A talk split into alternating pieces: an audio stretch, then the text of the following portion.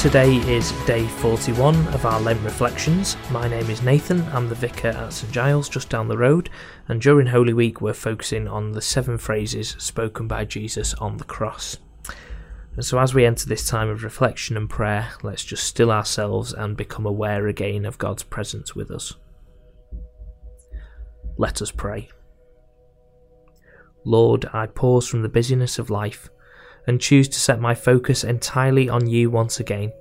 Please meet with me and speak with me in these moments ahead. Amen.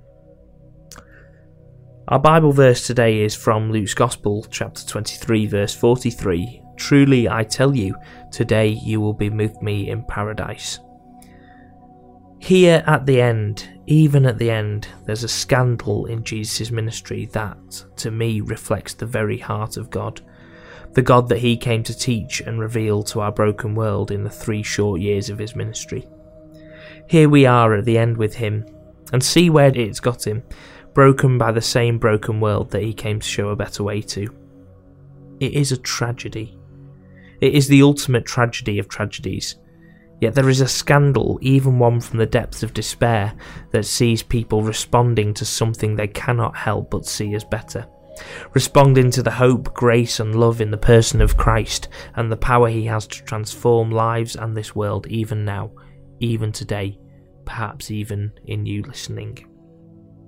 There are two, other, two others crucified with Jesus. One mocks Jesus, asking him to save himself and then themselves while Jesus is at it. This thief is consumed by his bitterness, his anger, and his pain, and if I'm honest, my human inclinations are to be like this as well. The other takes his opposite number down, although not literally. He says, We deserve to die for our crimes, but this man has done nothing wrong, he says. And then he turns to Jesus and says, Jesus, remember me when you come into your kingdom. Just think for a second about what this exchange must have cost these three men. Our gospel writers sound like they're recording a casual chat between the two thieves and Jesus, yet that's not so. Crucifixion was horrible, deliberately so. It was designed to be a horrible warning. The Romans used it as a shock tactic it, to demonstrate that the people, people being crucified were lesser than them as well. In 71 BC, the Roman consul Crassus captured 6,000 rebel slaves from the revolt led by Spartacus. He crucified all of them alongside the 200 kilometre main road from Capua to Rome, the Appian Way, as a grisly warning to anyone who passed by. Roman citizens were, unless specified, exempt from the crucifixion.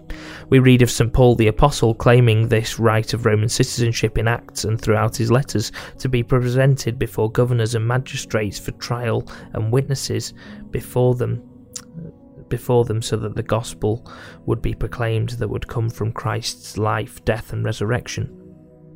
But we're not quite there yet today. We're walking through those agonizing last hours before any of that happened, and where hope was dimming dramatically for the followers of Jesus, if not being lost altogether.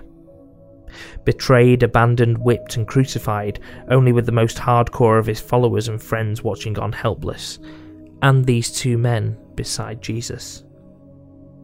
I don't know what you think about the penitent thief's bequest. Was it a desperate gamble, just in case? Was he hedging his bets? Maybe. But the response we're looking at today. A friend from Theological College posted something from the Atheist Forum designed as a rebuttal of the Christian faith. It said Christianity, the belief that one God created a universe 13.7 billion years old, 93 billion years in diameter, consisting of 200 million galaxies, each one with an average of 200 billion stars, only to have a personal relationship with you and my friend, who's a very learned person, turned it into a compliment by saying, Yep, pretty much. If we consider that as a possibility, this exchange can only mean more to us from Jesus on the cross. The claim certainly defies logic, assumption, cynicism, and skepticism, alongside all the other coping mechanisms that get us through our days because we're usually too busy to stop and really think about things thoroughly. It's probably the scandal that, if we think about it, grabs our hearts and minds the most. It grabs mine, certainly, and I tend to try and emphasise the love and the kingdom building here on earth rather than the ultimate judgment of who gets in or out of paradise. I try and leave room for God to do their thing in that. And yet I can't avoid it here in this passage. Our passage is the words from the cross and are near Jesus' final words. Today, I truly, I tell you, today you will be with me in paradise. Christ's words from a broken place stay on message to the unimaginable acceptance and love of God towards everyone, especially towards anyone who seeks to turn themselves around no matter how late in the day. Our scripture today is the words that Jesus directed to a thief. A thief who, despite the pain they were in themselves, turned towards something that they thought was better and stood up for someone weaker. From across themselves, they defended someone against the scorn of another.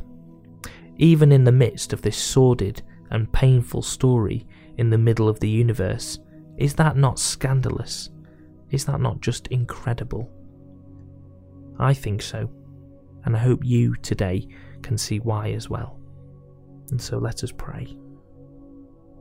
Lord, amidst the hardships that we may be facing today in our lives, would you help us to be inspired by our Lord? May we be moved like the thief to see and respond to Christ's goodness and life. May we be moved in adversity to show others the same example that Jesus shows us in this passage, and so come at last to paradise with you and with the whole heavenly company of saints and sinners made good by grace, trusting the words that we hear today from your lips, Lord. In your name we pray. Amen.